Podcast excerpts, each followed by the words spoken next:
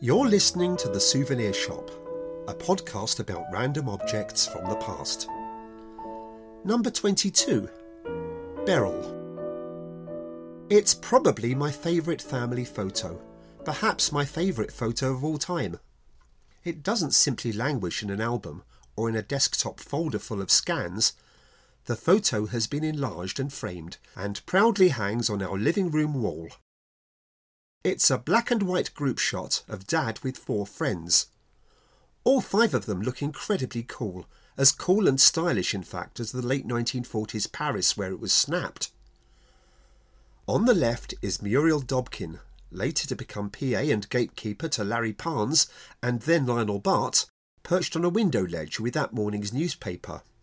On the right, sporting a twin set and strappy shoes, and in deep intellectual discussion with my father, stands Beryl Lund, famous for 15 minutes as Red Beryl. In 1948, the British government was keen not to be outdone by the United States in its anti communist fervour.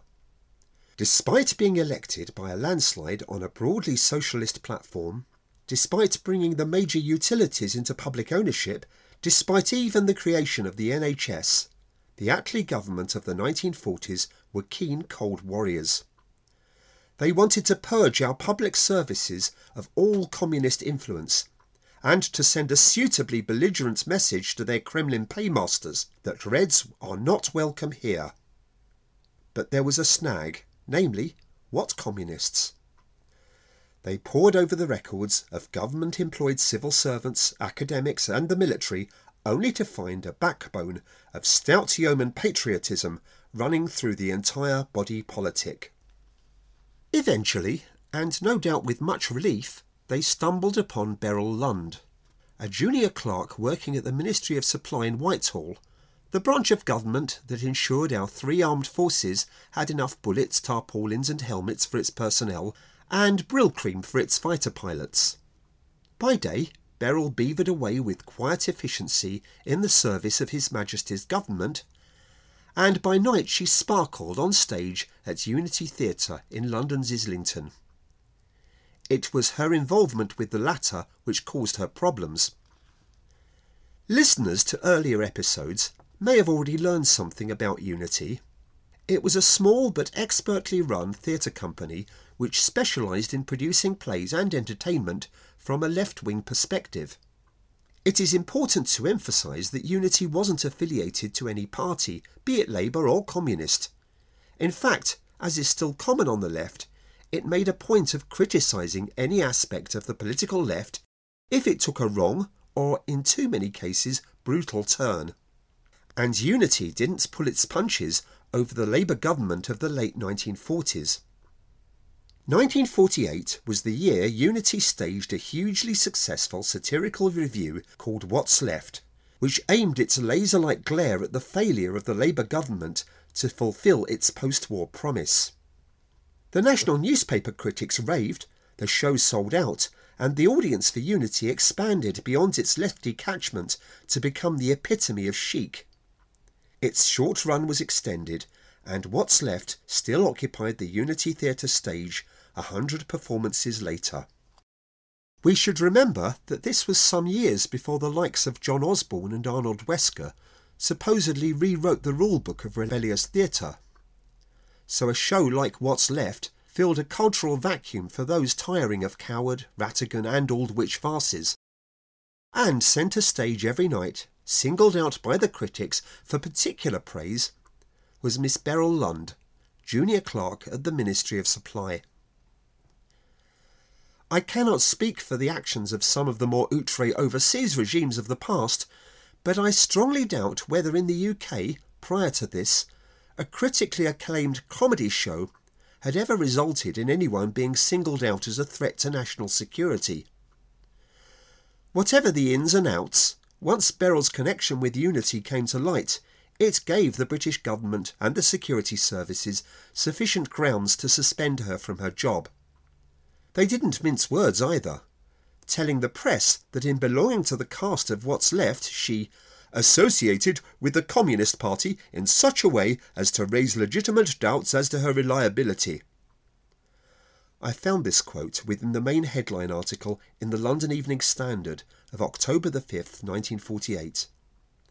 The article goes on to say Miss Lund, who is slight and brunette, still speaks with a Yorkshire accent. And this gives some indication as to why it became for a short time headline news, why it inspired newspaper cartoons by the likes of Low and Vicky, and why it even led to questions in Parliament. An objectively pretty, intelligent woman from Bradford finds herself thrown out of a job she's been doing competently and reliably for nearly a decade, and for no other reason than a government trying to look as if it's doing something about the Red Menace. Beryl never made a secret of her political affiliations, either to friends or work colleagues. And while all this was going on, at the top of the same security apparatus that deemed Beryl a threat, Kim Philby, Guy Burgess, and Lord knows who else were happily hiding behind their Eton and Westminster Old Boy networks to work for the KGB. Following Beryl's suspension and the press ridicule of those behind it, the government did what it usually does under such circumstances and quietly fudged the issue into oblivion. Instead of sacking her, they moved Beryl to the Ministry of Education and gave her a lowly filing job in the windowless basement of the Science Museum.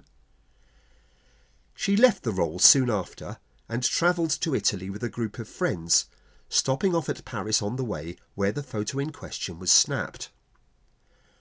Once in Rome, she got a job singing in a nightclub for a while and hooked up with her future husband, Velio, an erstwhile officer in the Italian partisans.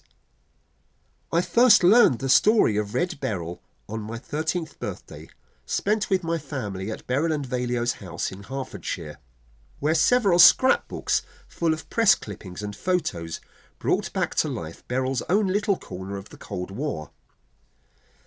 By this time, they ran a husband and wife art direction business and agency, mainly providing illustrators and designers for comics and teenage magazines. And for better or worse, in this capacity, Beryl has been cited as responsible, back in the 1950s, for inventing the live action cartoon strips with speech bubbles seen in magazines such as My Guy and Jackie. A few decades later, in 1991, Bill Owen, the former artistic director of Unity Theatre, found time between playing Compo in Last of the Summer Wine to relaunch the company. True to their roots, they staged a satirical revue to raise funds for the new Unity and asked me to donate a song.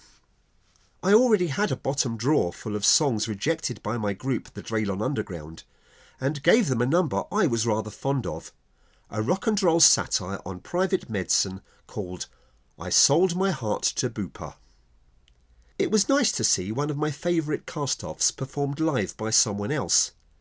But it was even nicer to see Beryl, now in her 70s, and looking as bright and charismatic as she did four decades earlier, downstage and singing backing vocals. She was still giving interviews about her time as Red Beryl well into this century, still bitter about her treatment at the hands of the British government, and railing against the continued hypocrisy of the establishment. The last surviving cast member of What's Left, she died in 2018, aged 96. That was Beryl, written and read by Matthew Diamond. If you enjoyed this, then why not hit like and subscribe on Acast or wherever you get your podcasts. And I'll see you next time.